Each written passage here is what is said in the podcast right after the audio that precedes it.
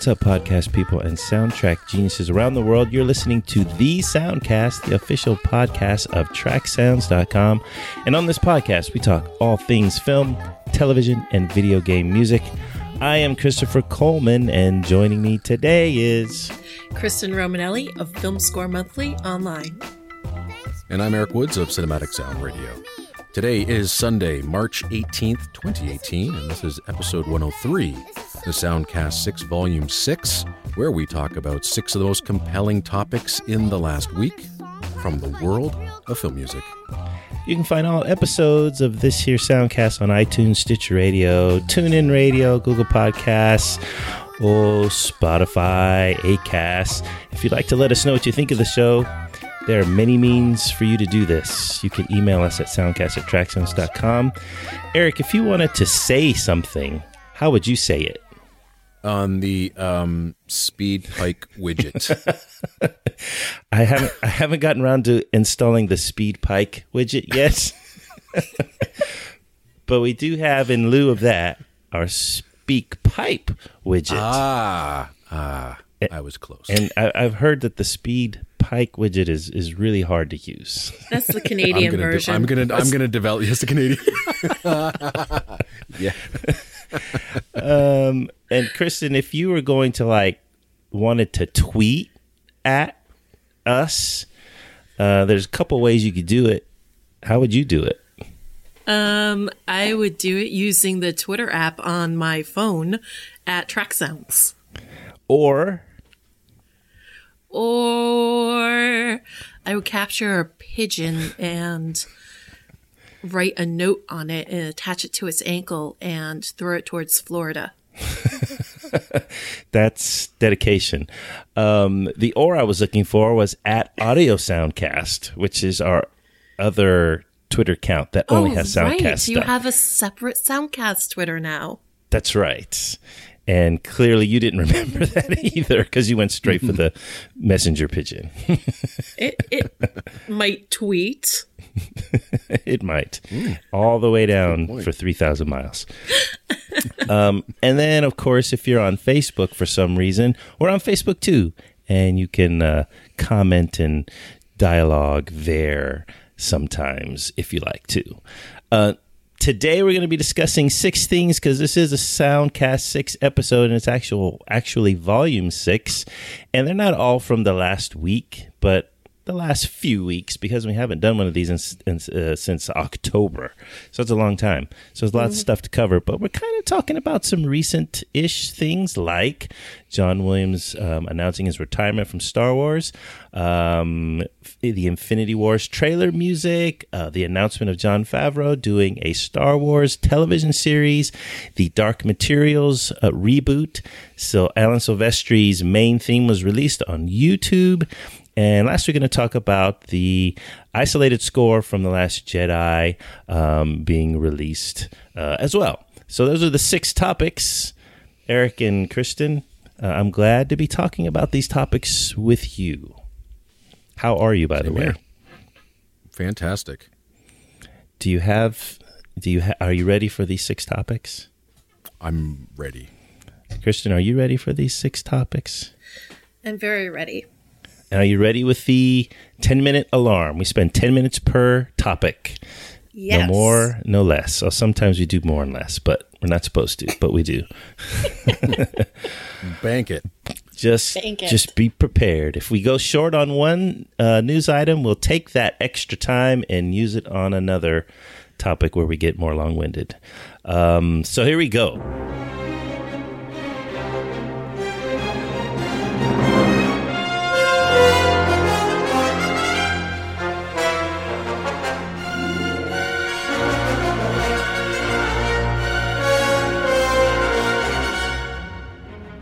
Let's jump into the first topic, which was John Williams announcing his retirement from the Star Wars universe. Uh, it was reported all over the place um, some days ago. and uh, there's been lots of reaction to it. In, co- in conjunction with this, we're also going to be talking about the Guardians uh, post from the 12th of March, which starts to ask the question, well, who should be John Williams' successor? But um, before we deal with that, let's just deal with the question of not the question, but the news of him retiring. Were you guys surprised at this news at all? After episode No. nine, he says, I'm done. No. No. Yeah, me either. I mean, it's still kind of like, you know, you kind of expect it, but then when you see it in black and white, and you're like, oh, yeah, it really is coming to an end, isn't it? It's good to know that we have an ending, though. Yeah. Right? We can look forward to this as being the last one, and there's no more. Uh, you know, like what if we get to the tenth or eleventh or twelfth film? We just know it, it's done. Yeah. the, the opus is finished. He's done nine of these films, and uh, now we can kind of go back to the beginning and and listen to it all and know exactly how it all developed. And I think it's fantastic. I mean, but like I said, it's not really surprising. And, and uh, yeah, I was really surprised with the amount of coverage it got. I mean, if he was 45 and said this, then I would be like, oh my God, well, what's wrong with him? And why does he no longer want to do this? But he's like 162 years old. And of course, he's not going to do any more after this. Yeah. I mean, seriously, were people thinking, geez, man, maybe when he's 97, he'll be doing Star Wars 12? No. I, I Yeah. think It's just so, This it's so is funny. a hard earned retirement. I mean, Sure. Indeed, and it's not like he's going to stop. That's the thing. He's he's He's going to write music Wars, for yeah. Spielberg, and and that's it. I- I think So, it's for you know the kind of casual people who just know his name and know Star Wars. I guess. and I think that probably freaked them out a little bit more uh, than those of us who who pay attention to to this all the time. Um, so I think that's why the mainstream media gets a hold of it. That's the only film composer's name they know aside from Hans Zimmer, and to hear the, and to hear his name in Star Wars and retiring, you don't hear the words retiring from Star Wars ever, right? Um, in fact, I don't think I've ever heard those words except for my own announcement of my retirement from Star Wars. Yeah. Um, so yeah, so it's I think the mainstream's kind of freaked out about it a little bit. Yeah, I, I had a friend message me, someone who's not, you know, film scorey and be like, "Oh, such sad news about John Williams," and I was like, "Oh my god, did he die?" no, And come to no, find he, out, he just he's just retired ret- from Star Wars. I'm like, "Oh, well, yeah, naturally." well, it had to happen eventually. Yeah. Um, so of course the and I get and again I think this is more from mainstream uh, sites and and news people and whatnot. The, the speculation because we've speculated long before his retirement on who should who should take over or who might take over for him um, at any given point. Uh, so now it's since he's made the official announcement, you've got sites like the Guardian um, posting speculative articles about who should be his replacement. And so they posted one on the 12th of March. The link will be in the show notes. There'll be links to all any articles referenced here in the show notes. Um, and they asked the question, who who should replace him? And they've got some interesting suggestions. I'll just run through them quickly. Uh, Alexander Desplat, Mark Mothersbaugh, Jon Brion, Jonny Greenwood, Keegan DeWitt. Interesting, peculiar suggestions. Did you Unless guys read this an indie article? film, I don't think it's going to be Keegan DeWitt. Uh, me either. I, I don't think any of these stand a chance except for Alexander Desplat. Eh, Then he'll get replaced by Giacchino. Yeah, Gi- Giacchino replaces Williams via Desplat. That'll be the headline. um, I just thought, you know, it, it's just another one of those lists, unfortunately, that just feels like who are the, the composers we know and who've composed something recently? Yeah, those. That should be the person that replaces John Williams. It's like, okay, I just went to Sundance and there were Oscar nominations recently. Yeah, Write something. yeah it was I, I was intrigued to read it as i scrolled down i saw alexander desplat i'm like okay i i, I can see where they came with that mark Mothersbaugh, i'm like hmm, yeah he just did thor ragnarok and he did a decent job but star wars Jon Brion. Could have. Well, he he could have almost uh, scored solo if the original director stayed up True. on board. True. So I mean, he's not a bad choice, but um, I I can't. I don't think that the guy who's writing this article is thinking the way that we're thinking. Right. Like you know, Mark Mothersbaugh doing big orchestra. They're thinking of, hey, let's really make this all weird and yeah. and Devo like, um, because obviously based on the other suggestions, it's very. My God, you would never even think of. and I don't even think any three of these composers, the, the the Brions, the Greenwoods, and the DeWitts, would want anything to do with Star Wars. Well, if you Right? know, It's just if they ask in their them, wheelhouse, if they like, yes, but it's just they're, they're just not the type of. Again, I don't want to pigeonhole composers, but my God, there's just certain composers that would, I don't think would go anywhere near Star Wars. And I don't think any of you. I mean, the- well, Jonny Greenwood. I mean, the guy is the guy knows the or, the orchestra, but yeah, wow. I mean, Would it would have to really wanna be- Star Wars. it'd have to be some kind of special Star Wars movie, and by special I mean different, to to warrant uh, any of those three guys doing a score For for, sure. it. And maybe Yeah. we'll get there eventually because they're gonna run out of stuff. They'll just be doing all kinds of crazy Star Wars movies that maybe somehow one of these guys works. I don't know. Right. But it's like, are they picking the people who are going to write the new trilogy? And that's, you know, if Rian Johnson's on board for that, right, writing and directing, you know, is he going to pick his, what was it? Was it his cousin His that he works cousin, with? Nathan? So I was like, does he work with him? Um, Or does he realize that, you know, the, the, the sound of Star Wars is really traditional symphonic orchestra? Then does he go to William Ross, who's been working on Star Wars with John Williams? Um, you know, I, I I don't know. It's really really up in the air. I mean, we can list off a whole bunch of composers, but we really Sure. don't know because like Rian Johnson's going to be the one doing this. He's only worked with two composers his entire career, Well, and they're so different. and he's doing his Um, own trilogy. He's not doing 9, Right. 10, or 10, 11, 12. Right. So, what is it going to be? So, yeah, that's going to be a whole different bag of noodles. Uh, And then again, what does Kathleen Kennedy have to say about this? Is, is Abrams a, a producer as well? Yeah. And, uh, who knows? But yeah, I mean, it's it's really it is really up for grabs. It could be anybody. but but there, uh, the choices here outside of Desplat and maybe Mothersbaugh, but I think Mothersbaugh is a pretty big stretch. That there's so many names that I expected to see on a more mainstream uh, site like this. Like, where's Hans Zimmer's name? I thought that would be right at the top. What, For sure. what Um, about like Bear McCreary?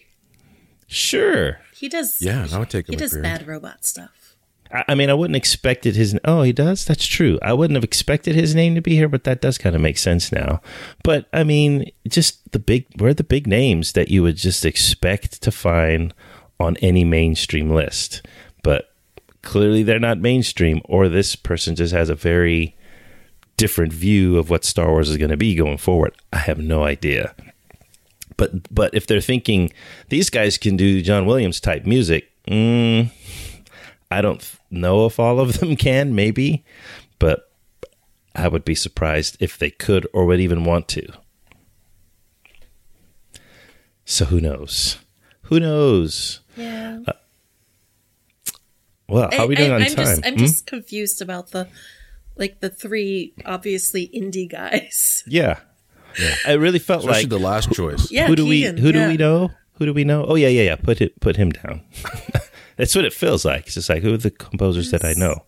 Yeah, That's what- that's so odd because I only see his name ever come up for like Sundance or South by Southwest or Boston International Film Festival or mm-hmm. Yeah. that's so weird. Yeah, and if you kind of read the article, even the guys saying like once he got into Jonny Greenwood, he's he's into like what does he say? His first line is "Be forewarned, we're now entering the realm of never gonna happen." but wouldn't it be nice? No. So this is just this is just a personal But why would it be this nice? guy's. Yeah, he doesn't really s he doesn't define that really well for Star Wars specifically. Sure. Um, but then again, I mean, like if Rian Johnson's really gonna do his own thing, um, then he tried to do it with Last Jedi. Oh, he I guess did do it. And so, if he's got to separate himself from the Skywalker saga, then there's, you know, there you go. There you go. Wow.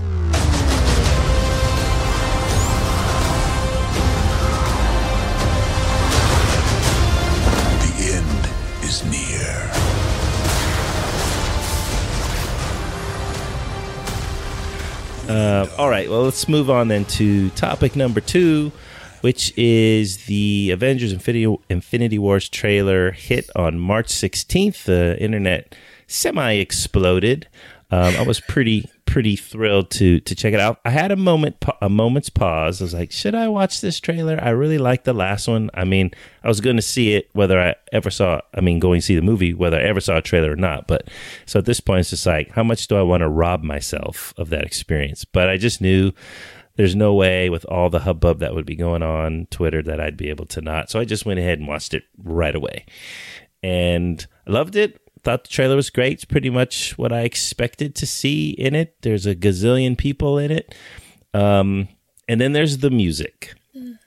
And um, I think I said from the, the first teaser trailer that was released that I, even though it was in that typical teaser trailer formula, I loved that how they used Silvestri's main theme and just teased it throughout. Um, and they do something similar here. But before I give my opinion on on on it, what did you guys think about the trailer and the music, Kristen?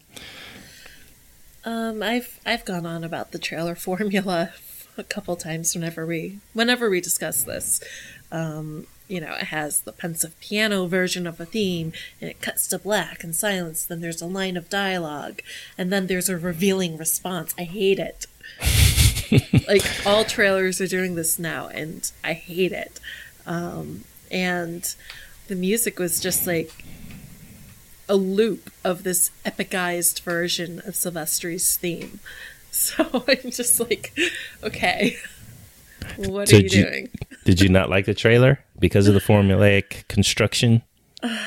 like if I ignore the construction and I ignore the blary music, then I'm like, okay, this is these are really cool shots, and I can't wait to see Captain Lumberjack take on Thanos. and I, I I am truly excited for this movie. I just I I hate that trailer formula so much. You know, one thing is, you know, the world is still coming off of the Black Panther buzz, and it's hard to, at least for me, I find it hard to get like super revved up for another. I mean, this is the biggest of all the Avenger movies, mm-hmm. and you know, I feel like I should be losing my mind and with excitement and anticipation, and I'm kind of not. Um, I mean, I like Black Panther. I thought it was great for a lot of a lot of reasons. It has its problems, but um, I just find it hard to rev myself up for these so many huge tentpole movies in in such close succession. I can um, see that. Yeah. Yeah, I mean, I mean, this is like it feels like this should, movie should be happening um, in May or June or something, and and well, it was going to happen in May. True, but they they pulled it further or later in May or something. It, but they said yeah. they did it to capitalize on the Black Panther fervor, which there's plenty of Black Panther and and, and company in this new trailer. Um, so they're clearly capitalizing on it. All but I, I know is that it totally messed up my editorial calendar. I didn't think about that kind of impact. Um, Erik, what do you think about the trailer and the music in it? Um, it seems to be rather generic uh, trailer, just hitting all the beats of every trailer you've ever seen mm-hmm. before. Um, the music, it's great to hear the main theme from the actual series being used. And, and if there's anything that you can take away from that, and that I wish other trailers would do, uh, that would be it. And so, you know, if you're going to do this trailerized version of of these scores. Like for instance, again going back to the Last Jedi, at least at least it, we heard the themes from that film in the trailer, so um, I appreciate that. But if you strip away the melody, then it's again it's just standard trailer cutting, trailer noise, and trailer music, and I it doesn't interest me anymore. The the, the art of trailer cutting mm. it's not there anymore. It's mm-hmm. just a it's a formula. It's paint by numbers. Um, the the the film itself, I'm not really interested in. I haven't really enjoyed the Avengers movies except maybe the first one, but I really haven't been caught up in all of this. Uh, although I did like the one scene of uh, Star Lord chatting it up with uh, with Tony Stark. I thought that was pretty good. Those two guys, I'd like to see them on screen uh, as much as possible because those are two great personalities, kind of butting heads there. So that would be interesting. But it's just, it's too, it's too big. It's too much. Uh, there's just way too much to contain within a two, two and a half hour movie. I think, and it's just going to be a load of CGI nonsense. And I just don't know if I can get behind that. And I don't know whether you're going to get enough out of the characters in this movie for I mean, it's it's just going to be a mess i think so We do have um, another case of CGI face. yeah We do? you know and that's Thanos. Who? yeah they know Oh well, he's CGI everything. sure Well, I mean, not yeah, not but face replacement CGI face. I feel like I feel like in a post Planet of the Apes world, Mm-hmm. I I want better from my virtual characters. Sure. yeah i agree Yeah. the bar's been raised Yes, yeah, For C- sure. s- I don't know if CG is CG characters are really, aside from the Planet of the Apes tr- trilogy, aren't really progressing. I mean, one of the biggest problems I had with Black Panther was the CG. It was awful. That last fight, jeez. I mean, just awful. It was like Spider Man level. Yeah. um, just and I don't mean Amazing Spider-Man. I certainly don't mean Homecoming. I mean Sam Raimi Spider-Man. Um, Right. Just like guys, come on.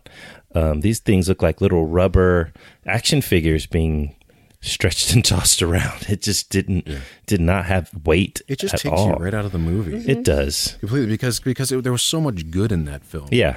And and i again watching a car chase i'm like well here's a car chase but you know what? How many of those cars are real? Yeah. and that's you know you, when you watch something like baby driver or you watch something like you know what? I actually i went back and watched it again just because it was in my uh, youtube feed for some reason. Um, the uh, the car chase from terminator 3 which isn't a great movie Hmm. I haven't seen that in years. there's that uh, it's a is it a fire truck or is Oh it yeah, it's a something else? big long truck. Yeah. it's a big long chase and it's a and it's and it's there's some real cars being smashed up Mm-hmm. and and that's what's interesting to me i like seeing real stunts Yeah. If you want to see a And good then- example of practical effects versus what we have currently, go watch Jurassic Park. It holds up really well. right right Mm-hmm. Right. yeah. indeed Yeah. And But you again, don't mean because it was Jurassic just World, the technology was new right they didn't know whether it was going to work Yeah. and and and you had a director and a practical special effects guy and then the cgi people all kind of working together to make sure that it was seamless Yeah. And I mean, I can remember seeing that trailer for the first time and watching that dinosaur walk across the screen. And I'm like, how in the hell did they do that? Like, Sure. how did they get a dinosaur to, like, and I think we've discussed this before in the past. It still blows my mind. Like my I god, if think something the that entire was made when I trilogy- was twelve looks better than what they're making Right. now, like that, Yeah. that Right. is wrong. and we've discussed this before. It's just that these characters, um, it, things are happening so fast. Yeah. that you know even the impacts and the hits and the way they jump and the way they move around they don't have weight to them And Right. that just you you can just tell and just the human brain responds to that Yeah. It going, just "Hmm, knows. That doesn't seem right Yeah.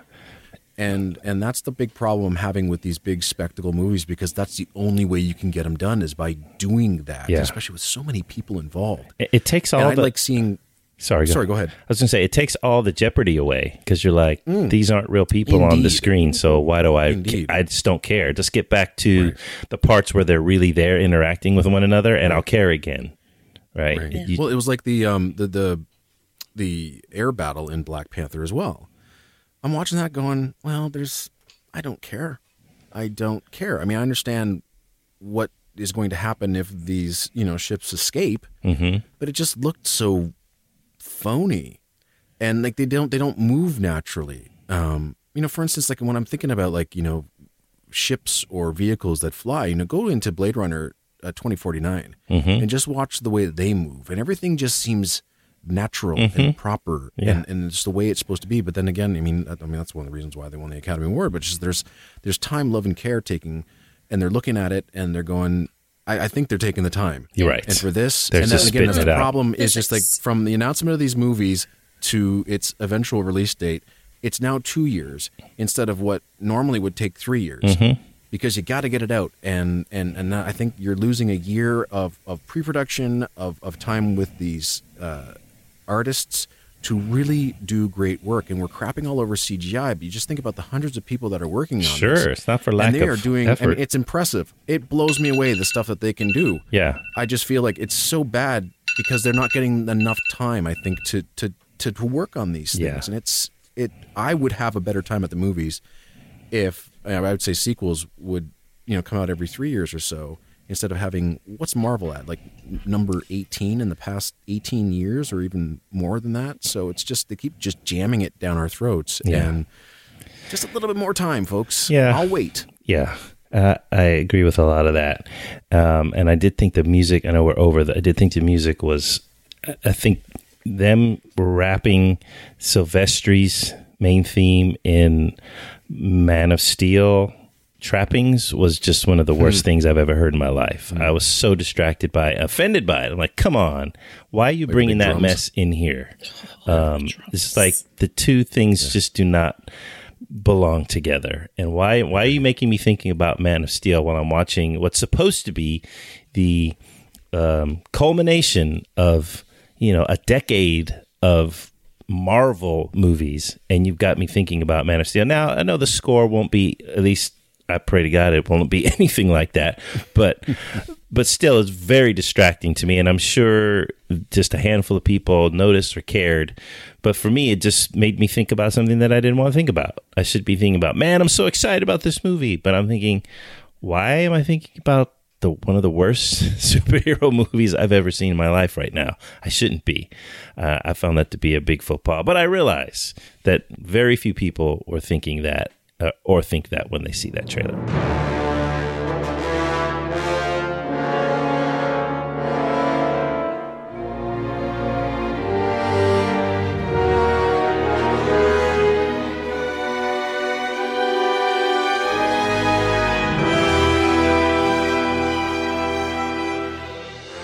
Let's move on to our third story, which is another Star Wars story, and we do have even one more after this. But um, on March 8th, it was announced that one Jon Favreau will be uh, writing, producing, directing a new Star Wars series, which I believe is going to be launched on their new network. Um, and so kudos to him. He's certainly put in the time and effort and, and has already had involvement in the Star Wars universe.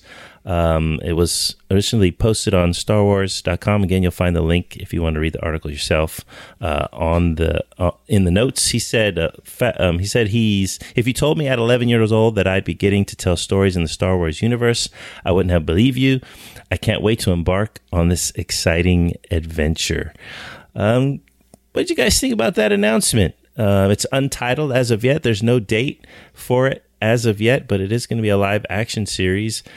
What do you guys think about the the idea in general?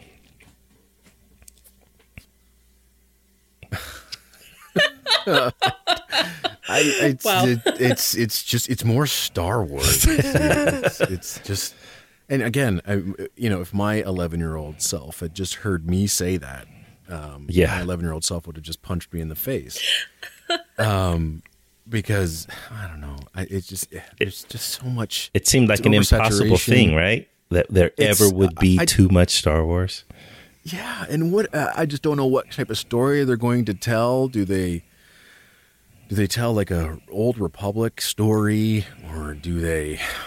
I don't. I don't know. I don't know.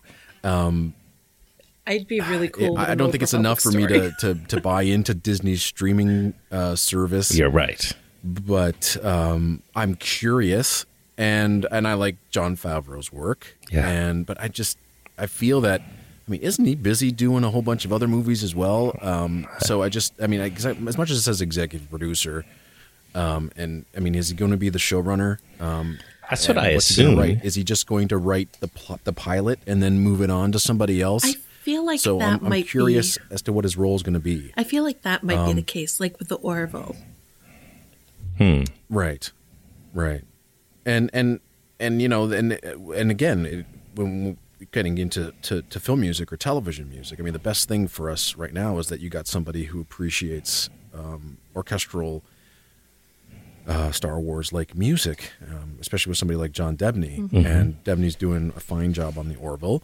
And um, I think that if you can bring somebody like that over who is so used to working on television earlier on in his career and even now in the present, um, I I think that if you're going for that type of Star Wars feel, then John Debney is perfect. Sure. What was your reaction, Kristen? Um, my first reaction was love Jon Favreau's films. He doesn't seem to, you know, really care about score music all that much. Um, Why do you say that? I don't know. I'm just thinking of like first Iron Man and Chef, and Hey, Uh, I know, I I, know, I know. Unpopular opinion. Um, I won't let anyone get away with disparaging the first Iron Man score. I will stand up for it every time. I, I think I think Djawadi was was forced upon him because if it was up to him, he would have picked Debney, and that's why Debney was brought on to number 2 Sure. So, But and why- Debney's worked with Favreau on everything else. But why? the exception of- Why Djawadi? That just seems like a very interesting one Well, to push. I I I mean, again, I think because of that that rock and roll style, and I mean, Debney is more than capable of doing that style, and he's done it before in his career. But I mm-hmm. think they wanted somebody, I guess, who I don't know was gonna be able to to bring that sort of sound. Yeah. I mean, that's pre Game of. Thrones fame and everything. It's just like, Sure. hmm. I mean, and, I, and again, I, I don't know off the top of my head as to what he did previous that would say, "Hey, yeah, he's going to be a perfect job for for Iron Man." But um, obviously, he was dropped by the time the second film came around, and you know, Favreau's worked with him on Zathura and and then uh, you know, Jungle Book, Mm-hmm. Yeah. and whatnot. So anyway, yeah. Uh, my sorry, ne- my Debney. I next was thought Deb- was did I say Debney. Debney? Yeah. yeah, my next thought was Debney because, I mean, I enjoy John John Debney an awful lot, and he's involved with the Orville, which Favreau is um, uh, executive producing. He's not like the showrunner on it, but Right. so that made me think, okay, well, maybe this is going to be sort of like that, um, and I love the Orville, so I would be okay if they did something with like a strong aesthetic like that. And if they did Old Republic, that would be cool. That would be really cool. Uh, yeah, I, uh, in Jon Favreau's hands, I would be a little hesitant. It just doesn't seem like his his thing, really. I mean, ma- Also, um, eh, you know, he, he doesn't. I see Old Republic as being a little more intense and a little slightly darker. As much as I'm not looking for more dark stuff, um, it it just feels like it would be a little darker than he goes. You know what I mean? He seems to be on the lighter side of things. Um, it's possible for sure, definitely possible. But I, I would be surprised if it was that. Um, but could be. I- I don't know if I want. Well, yeah, I don't know. Well, and, and sorry, what is the um, what is the show that the Game of Thrones guys are working on? Are they working on movies? Yeah. for Star Wars, or so they're working So on. as far as I understand, yeah, there's going to be a movie And series. are they working on the Rian Johnson no, one? no, or no. Are they doing They're something doing something else. Man, well, there's another something else. Yeah, oh my. Okay. yeah. We talked. We've talked about this. We I don't know what it was. We Yeah, talked I just about it didn't know on, whether- but it was one of one of the episodes. We, I'm certain we talked about this. Hmm. Ab- about yeah, about the about um, Weiss and Benioff uh, being announced and being doing something in the Star Wars universe. Pretty sure they're films. Pretty sure they're they're talking about films. So that's why I was talking about Old Republic. I think it was me and you, Kristen. We were talking about this. Um, Old Republic. You know, that was like yeah, they might be. Good that for makes a whole lot of sense. Uh, So they're writing, they're writing and producing another trilogy of movies. So it's it, they're going to be the J- Rian Johnson trilogy, and then you're going to have this. I don't think they said trilogy. I think they just said So- movies. I have um, this article. Again, we're talking about the Guardian here, so who Right. knows if they're credible. Uh, Game of Thrones creators will write and produce new set of Star Wars films, films. Okay. Yep. and um, a new. They said they, the the creators will pilot a new Star Wars trilogy. Oh, trilogy. Well, what? Make up your mind. Is it a series of films or just a trilogy? Or maybe they're doing a tr- Well, trilogy and there's going to be more. Three is a series of films. Too. That's true, but weird. Maybe there's more But I after mean, like, that, so is- and they're is- just doing the first three. Is they're they're gonna run out of their you know Star Wars story ideas, and then it's like now we've got six films of two if different they stories do Old on. Republic, they will never run out of story ideas. There's so much out there in that. It's just interesting that they don't ask these guys to do the television series and Jon Favreau to do the films. Mm-hmm. It- that just that just seems to make a lot more sense to me. Maybe they I would really rather- liked Revolution. Revolution. Oh man, nobody even remembers that Is show. that NBC? yeah, I remember the name, and that's it. Did Jon Favreau do that? he was an executive producer on it. Uh, Okay. Eric Kripke was the uh, showrunner on it. Okay. Yeah, yeah. I don't know. I'm with you though in terms of not, that's not going to be enough to get me to subscribe to whatever. Um, just Right. like, mm, I mean, unless I hear amazing things like, "Oh, this is you know What are they? What? But what else are they going to have on there? all the di- Right, all the got- got Disney eight, animated stuff, films. Pixar stuff, Oh, Marvel true, right. stuff. Yeah. I have a lot of back catalog stuff that I can, guess. you know, and I mean, But don't we all own that stuff anyway? But some, but I mean, anyone with any kids, it's they're going to pull all their stuff from everywhere else, and, and I'm glad I'm over that, now, so I don't have to worry about that. yeah, yeah. So I'm just gearing up and buying the stuff that I know that I'm going to want to watch more than once, Right. And they, Yeah. then they can do whatever they want to do, but it's not. That's not enough. Not not even close. Um. Uh, any other thoughts, Kristen, on on music wise for that potential for that show? No, No, I mean, what if it's not Debney? There's so many other people. Well, here's the thing. I mean, does he do something like the Orville? Right? You know, is it is it one composer Mm-hmm. or is it like is there Joel McNeely coming in as well? Yeah, good Um, point. You know, does it that'd be kind of neat? Just depends. I mean, because the thing is, I guess it works for the Orville because it's Yeah. episodic. Yes. right? It, it doesn't really. There's no linear story. right. It's an anthology. Uh, with the exception of a few subplots here and there, but yeah, it's it's very much like the old Star Trek um, Next, Next Generation, Generation, where it doesn't necessarily have to. Um, like the scores can be different from one episode to another. And at the same time, there's so many. Oh man, there's so many composers out there who just so many. It's just so You know what would be really neat though? It would be really neat if it was a television show that was sort of like an anthology. Mm-hmm. You know, it was sort of like a Black Mirror or sort of like Amazing Stories. It was like you know hour long separate Star Wars stories that were completely That'd be interesting. And they were like you know like or like a fan film. You know, like start bringing some of these Oh. fan film guys in and just have them do like a an hour story. Like I'm not talking about produced as a fan film, but I mean. You know stuff like that, like different stories. I like the that. anthology idea. You know, I think that would be kind of. I no, I would sign up for an anthology. I don't know. I still would I sign up for it, cool. but I would be interested. I would be interested. Um, if it if it is the old Republic, they'll have my attention. Even if De- uh, um, Favreau's doing it, they'll definitely have my attention. That If, would be and I have to see a That's teaser or something to something. If I see a good teaser, I'm like, oh, okay, they're doing Darth Bane. I think I might have to watch You that. have some fun with that. Yeah, for sure.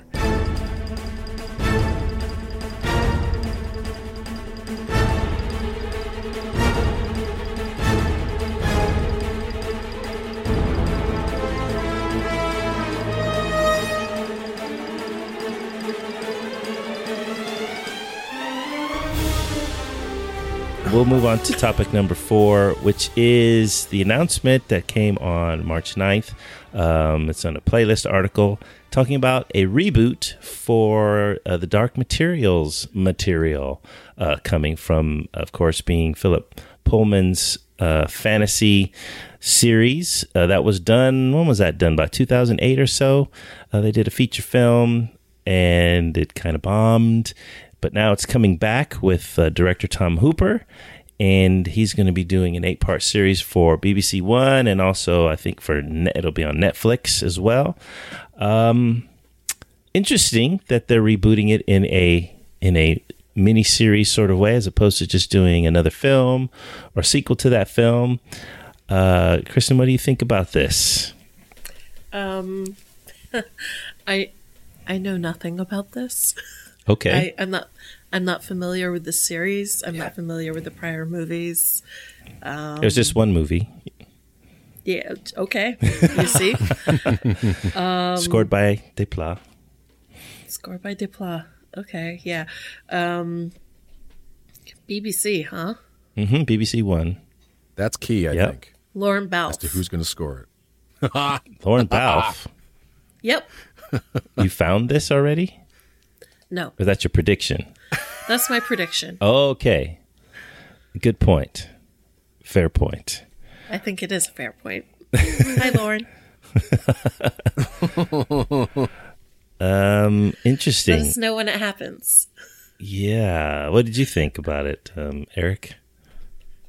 Um, I, I, I briefly heard about it when the article came out earlier in the uh, the month.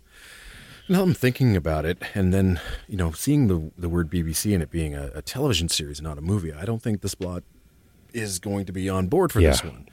Um, I would say that. I mean, again, he might be. Who knows?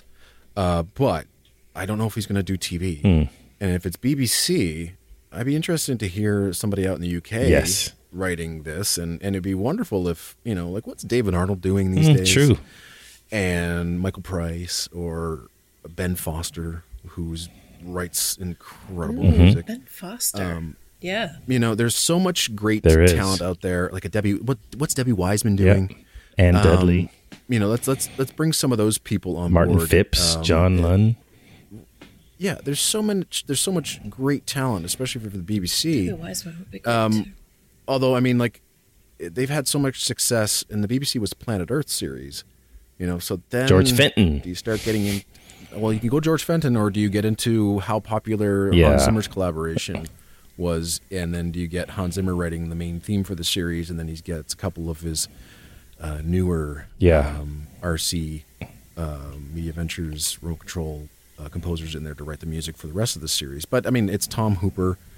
Uh, I'm pretty sure he'll have a say as Sure. to where the For music sure. is going to be um, directed. I mean, yeah, Desplat it'd be it'd be it'd be incredible. This would be almost like you know when Jerry Goldsmith was scoring television miniseries back in Oh, the yeah. 70s. You know, he was scoring those like big Hollywood Sure. pictures, and they were all fantastic. So, I mean, yeah, let's get Alexander Desplat on to do an eight-part television series, and that that'd be fantastic. But again, I'd be more interested in in seeing, um, you know, a local UK composer, and especially guys like you know, like David Arnold or or, or even like Debbie Wiseman would be magnificent. There's one, um, there's just kinda one name we haven't brought up give him something to do. um, who's who's worked with uh, Tom Hooper, and that's uh, Rob Lane, who scored uh, Merlin, and he did some good work on that. Um, Yeah, and there's a TV veteran Yeah. right there. Yeah, so I think there's plenty of options. It just seems really weird that you're rebooting uh, his Dark Materials. You've got Tom Hooper, who's worked with Desplat so many times, and yet it's like mm, I can't really see Desplat doing that. Um, or, or if he did, would he bring back his his music from the film, or would he start over? It just seems like a really weird situation. Uh, Another thing would be that I mean he works still closely with Conrad Pope. Hmm. Again, Desplat writes one episode, and oh, I'd love for Conrad know, Pope to do just do the whole Conrad thing. Pope is right. Just Yeah, let him write the whole thing. Hmm. That would be awesome. I think there's many great opportunities for music uh, in this series, so I'm, really looking forward to Yeah. I wasn't a big fan of the film or the score for that reason. I know it won. I think the it won the best score uh, for the IFMCA that year, didn't it? I I'm almost remember. certain it did. And I was just, A lot of I was like, "Eh, really? Eh, Yeah, eh." It didn't really register with me. yeah. Um, which is how I feel about most Desplat scores. Just kind of like, yeah, it's fine, but nothing that really just gets me excited. Um, or few, very few. So yeah, uh, an interesting one. We'll see how that all maps out. But there's, so, I mean, there's guys and gals who just labor almost in obscurity who do some really great work. Um, I think of I think Martin Phipps did the score for. Did he do the White Queen series? I think it was him, or it was him or John Lunn. I get those two mixed up all the time. But man, just some just some great work that just doesn't hardly get any uh, accolades um, or catapult them to the next level. As maybe they're maybe they're cool with doing just that. Not to minimize that, but maybe they don't want to do big feature films. But um, there's some really talented people out there who I'd love to see their names attached to to this thing.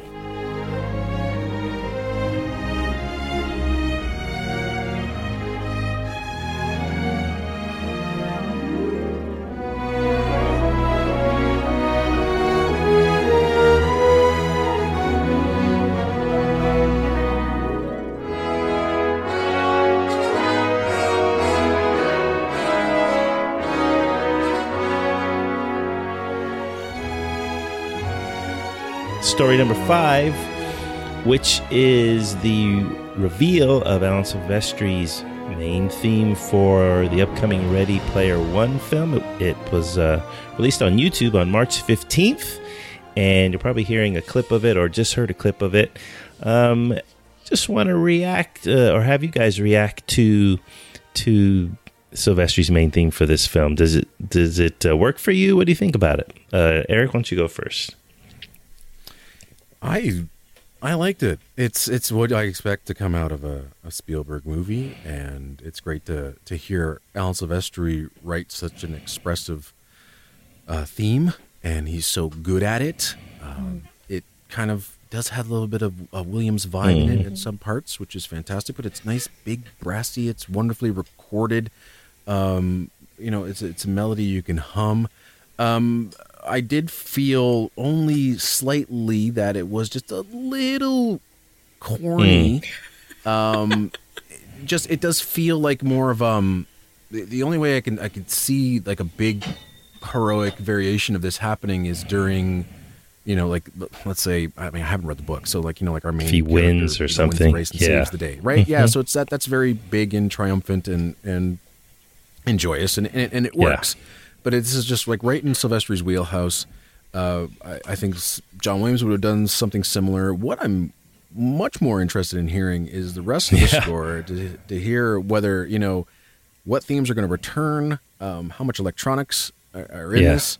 Um, and if I hear Rush once in this film, I'm walking out. so uh, yeah, there's a lot riding on this movie. Sure. so, but anyway, I, lo- I love the piece that uh, Silvestri wrote. It's just it's just classic, timeless '80s styled, um, uh, grand symphonic orchestral music, and it's it's right up my alley. So I enjoyed What do you think, Kristen? God, no love for Geddy Lee. No, I will turn off Toronto Blue Jays baseball games if I see him sitting behind home plate. I will. I can't stand that guy. I love the band. I think the band's fantastic. They they play I Geddy. Mm, mm, just ugh, nails on the chalkboard. Okay. Um yeah, I um it's Silvestri does Amblin. Um I'm I'm all in for that. Everyone I, who I know who has read the book um all hated it. Hate the theme? No, hate the book. Oh, they hate Like, the book.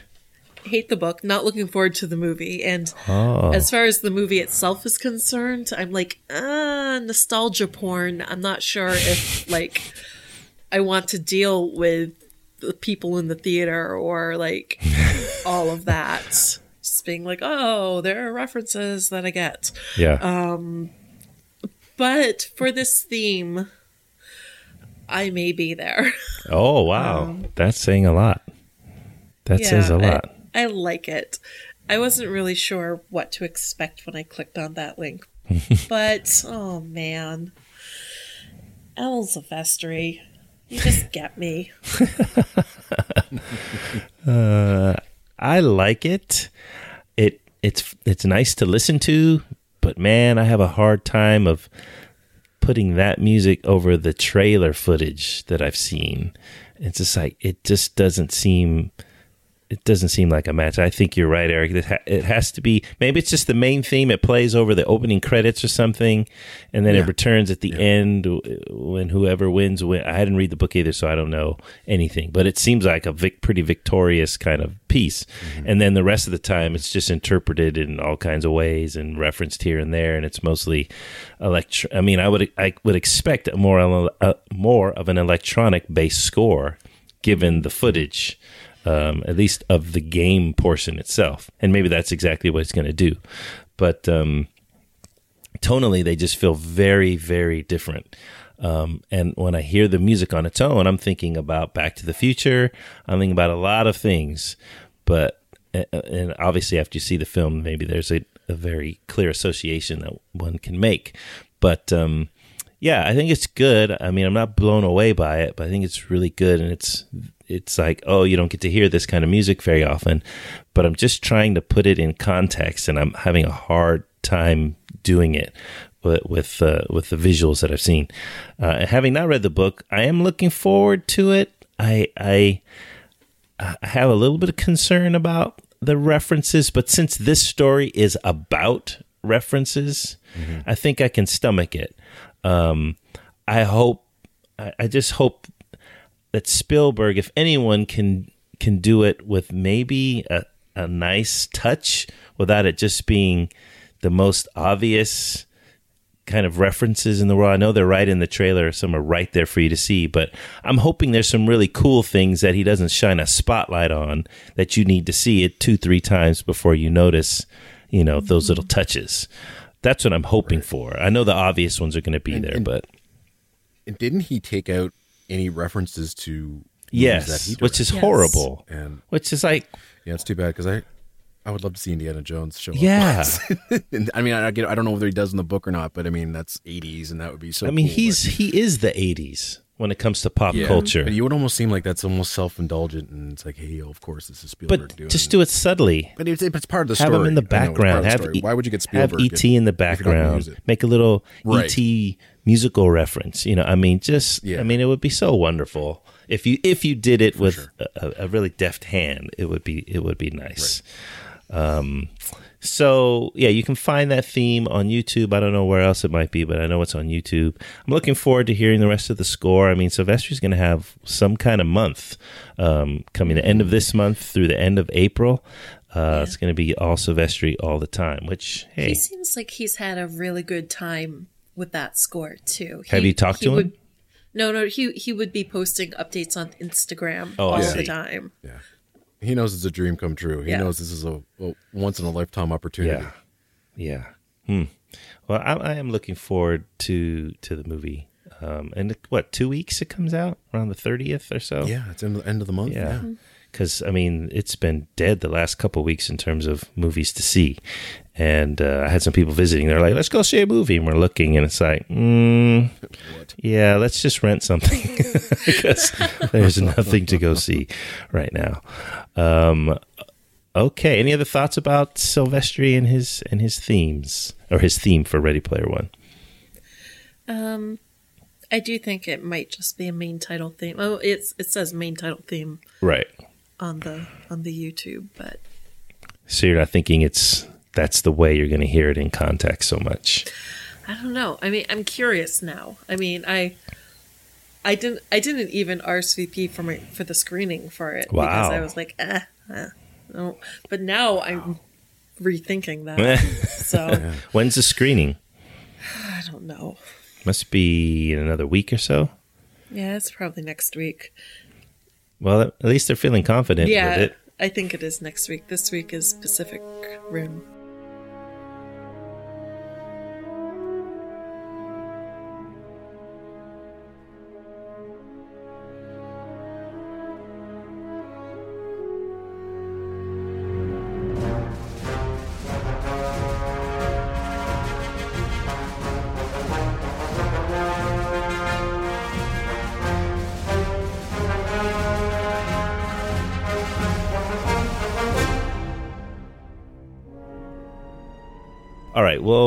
On to story number six, which is the release of the last Star Wars: The Last Jedi um, on digital, and on digital, what was released with it, believe it or not, was the isolated score uh, by one John Williams, and that was brought to my attention by Twitter user uh, at Fake Disco 420 on March 13th, and I had not been have not been paying attention to any of the release information about the film. So when he tweeted that, I was like, "Huh," and so I went and had a look at the site, and like, yeah, there it is, isolated score. Um, so lots of discussion has gone on about that uh, on the webs and the internets and the social schmees everywhere. People have been talking about this, and um, and f- for good reason on one hand, and maybe not for good reason on other. On the one hand, there's never been a Star Wars film that has gotten an isolated score release with it, uh, as far as I know. Um, but in terms of isolated scores, definitely not the first time that's been done. Uh, so, Kristen, what did you think about uh, this news of the isolated score for The Last Jedi? Does it excite you, or is it just kind of meh? Um, is it something you want? Um. Well, I I don't really watch movies again um, after I've seen them a short time ago. Um, So it's not really something I would, you know, go do anyway. But for the isolated score, does that part interest you? I don't know. Um, I just think it's, I just think it's funny that people are thinking it's gonna be like this big trend because eh, it's been, you know, they've been doing this forever. Um, Twilight Time has been doing it on their DVDs, and um, Laserdisc was doing this way back in the '90s. So maybe, maybe this will be like a gateway drug. Yeah. Well, I mean, the the trend, the interesting trend may be, hey, are they going to do this for the rest of the Star Wars films now? They, you know, Yeah. all seven that have preceded it, because that would be interesting. Oh my god, what is my downstairs neighbor doing? I don't know. I thought that was like Disney knocking on your door, like, I know, right? Don't talk about this. they definitely want in. Sorry. Uh, what were your thoughts, Eric? Um, I, I was intrigued. Uh, I listened to. I mean, look, I didn't buy it. Someone actually said, "Hey, you want to listen to the the Star Wars isolated score?" okay. So um, there were some parts that I wanted to hear um, on its own, uh, but it it's just not a score. I've listened to it to death, so I don't need to hear it again. And it's not like uh, you know, if there was Force Awakens, I would have been yeah, because I really want to hear um, that one cue where uh, the Falcon comes out of light speed and crashes onto the, the Starkiller base planet with that great variation of the of the uh, Rebel fanfare, and that's kind of like the only cue that I really, really, really kind of don't have, and I would love to have. Um, and if it was, you know, if it was Star Wars, if it was Empire Strikes Back, if it was Return of the Jedi, I would be like freaking out. Of course, I'd want to see that matched up to the up to the film without any dialogue or sound effects. And and, and the reason I, I would prefer to listen to the the original trilogy is because they're not really hacked up that much. Um, like, you know, Force Awakens has edits. Um, the Last Jedi has edits.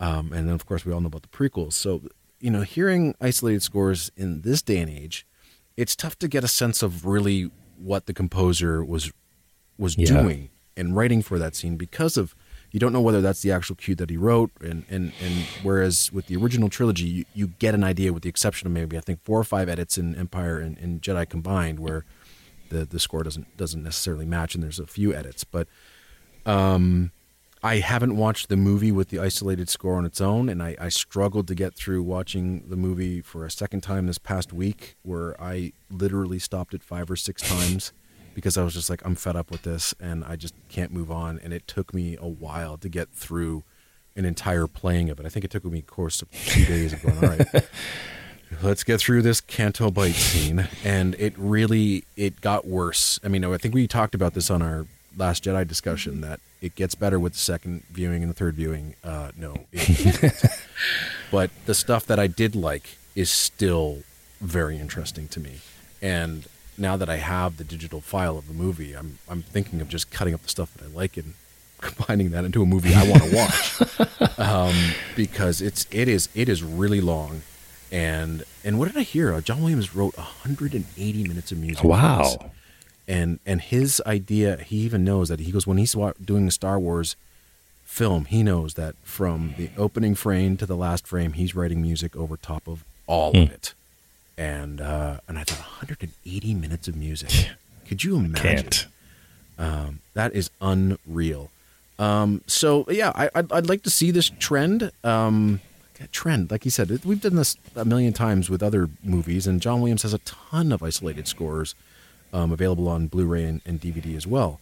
Um, but I would like to see uh, Indiana Jones do this. I'd love to see Star Wars do this. Like those, those original movies. Let's go back and, and let's listen to that. And especially with the, the popularity of these concerts Sure. now, where you're hearing score up against picture. And I think that would be just a great idea that now with the Blu-rays, you get a chance to to hear the music on its own. And and you know, for whatever Rian Johnson did to Star Wars, and um, you know, most of us don't like what he did. I think this is just it's just great because this was his idea. He fell in love so much with John Williams' music that he wanted to do this for Williams and the fans to just hear how incredible the, the music that he wrote for this uh, for this film. Yeah, was. I I mean that's fine, and I'm I'm glad that he's he appreciates it so much. Um, it's not enough. I don't. I'm not listening to it. I'm not buying it. I mean, it's the f- it's the first Star Wars movie I won't own. Uh, now, someone gives it to me. Okay, I'm not buying it though. right. Um, yeah. And I mean, to be honest, I haven't listened to the Last Jedi score since January, maybe. Um, I, I can't tell you the last time I listened to it. Not that it's not good. It's just the association is no fun. It's like I don't want to be reminded. So I thought it was really interesting when I saw. it, I was like, wow, why didn't you do this with any of the other ones? Um, I would be more more interested in it. Um, but I do like the idea that it could maybe start because of, especially the reaction that has been on Twitter about it, how excited people are. It's like I hope they're paying attention and that maybe they'll go back and and well, you know, they're going to re- maybe now or maybe after episode nine, there's going to be yet another mega release. Oh, yeah. and maybe they'll do it at that time or something. Um, Well, Star Wars in 4K will be huge. True. And if they bothered to do the original versions, I would probably have to I'd probably have to go with that. Um, Yeah. I, I don't think I could not do that. Uh, I've managed to stay away from the Blu-rays of the the existing six. I didn't I didn't get those. Um, so in hopes that they would do the originals. But um, in terms of the isolated score, I, I'd probably like to listen to it just to just to, and to see it, you know, in context. As you said, no dialogue, no sound effects. Maybe I, I don't know. That might be too painful in itself. But um, yeah, I like what it could portend for the future. But outside of that, you know, I'm kind of like, mm, I wish you had done this with any other Star Wars movie. I'd be much more into um, listening to it. Uh, only thing I would like more would be a John Williams commentary, which I know he'll never do, but a full composer commentary by him on any of those movies or any movie uh, would of his would be fantastic. Uh, so that's my thoughts about that. All right. Well, that's going to wrap up episode 103 of, of the Soundcast, Soundcast 6, Volume 6. Thanks for joining me, Kristen. How can people find and follow you online? The best way to find me is on Twitter. My uh, username is KB for now. That's KB F O R N O W. You can find Film Score Monthly online at fsmonlinemag.com. Also on Twitter at fsmonlinemag. We have a new issue coming out soon. Stay tuned. What's in there? Well, I, I don't want to spoil it or jinx it. Oh. So I'm going to keep my mouth shut Okay. I because believe. it might not come through. Oh, gotcha. All right. Totally understand. totally understand. Um, Erik Woods, how can people find and follow you? And what can you tell us about your show that uh, you don't want to jinx? Oh wow. Okay. Uh, well, first of all, you can find me on Twitter, Sin Sound Radio. Uh, check me out on Facebook at Cinematic Sound. Uh, listen to the radio show at cinematicsound.net or on Apple Podcasts. You know, what- you know what? If if if, if everybody could really listen to uh, Jason Drury's interview with Mike Ross Trevor, Mike Ross Trevor was uh, a recording engineer for for Jerry Goldsmith and Bruce Broughton. He recorded stuff like his first ever film score that he ever recorded was Legend, Jerry Goldsmith's Legend. Uh, he recorded uh, Tombstone. Check out the, the, the, the, portion on Tombstone and, and how much time Bruce Broughton had to write and record that. It was an insane schedule. But um, uh, Mike Ross Trevor, just a just a sweet guy who's pretty much retired, and he recorded some legendary scores. So uh, check that one out. And of course, the interview with uh, Mike Matessino um, with uh, with uh, guest host Tim Burton is also uh, really really good. So we're kind of getting into some interviews on the site. I'm not doing them myself, but I've got uh, Tim and Jason doing them for me, and they're doing some great work. And uh, there's a lot of interesting material there Nice. on the site. So check them out. Excellent, excellent.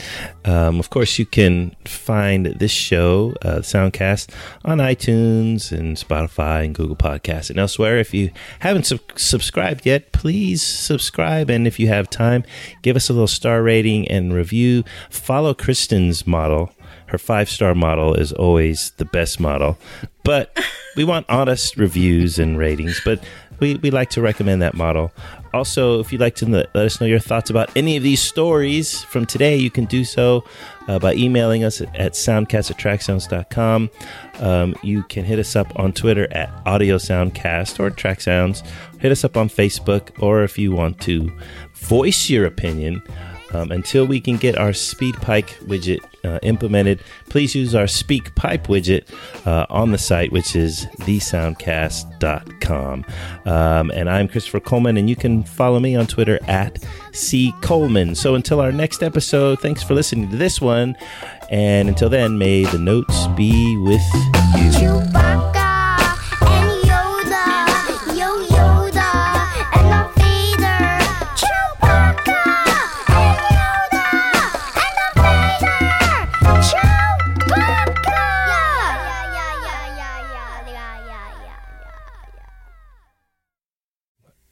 it's the last time we talk about the No. Last Jedi on this show. No, it, it won't be. Are we Star Wars? Every Wars time I show yet? up, it's always there's always a Star Wars. There story. always is, and there always will be. Just like there's a bag Baggins and Bag End, there'll always be another Star Wars story. um, I mean, when can you not talk about it? It's you've got Han Solo in a Yeah, it's few always- weeks. it's always I don't think I'm going to go see it.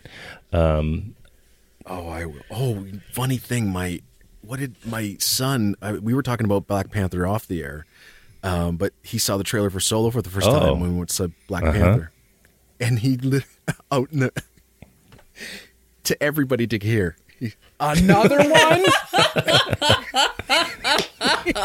And he's how old? and I'm like, home. I'm like, that is hilarious. How old is he? Um, but he had no idea that was Han Solo. He goes, but he goes, he goes, is like Harrison Ford playing him? I'm like, no, no, no, they got the younger version. They had like young Harrison. I goes, no, no, someone else is playing. He goes, someone else is playing Han Solo. How, how old is your son? He's See, 12. and that's like the target. And if they've got 12 year olds saying another Yeah. one, it's it's too much for him. It's way too much. For, he like he has no interest in watching uh, Last Jedi again. I asked him. He said no. My daughter said yes because she likes Rey. Um, but she's um, she was rather bored with it. They all like Force Awakens, and Liam loves the original uh, Star Wars trilogy.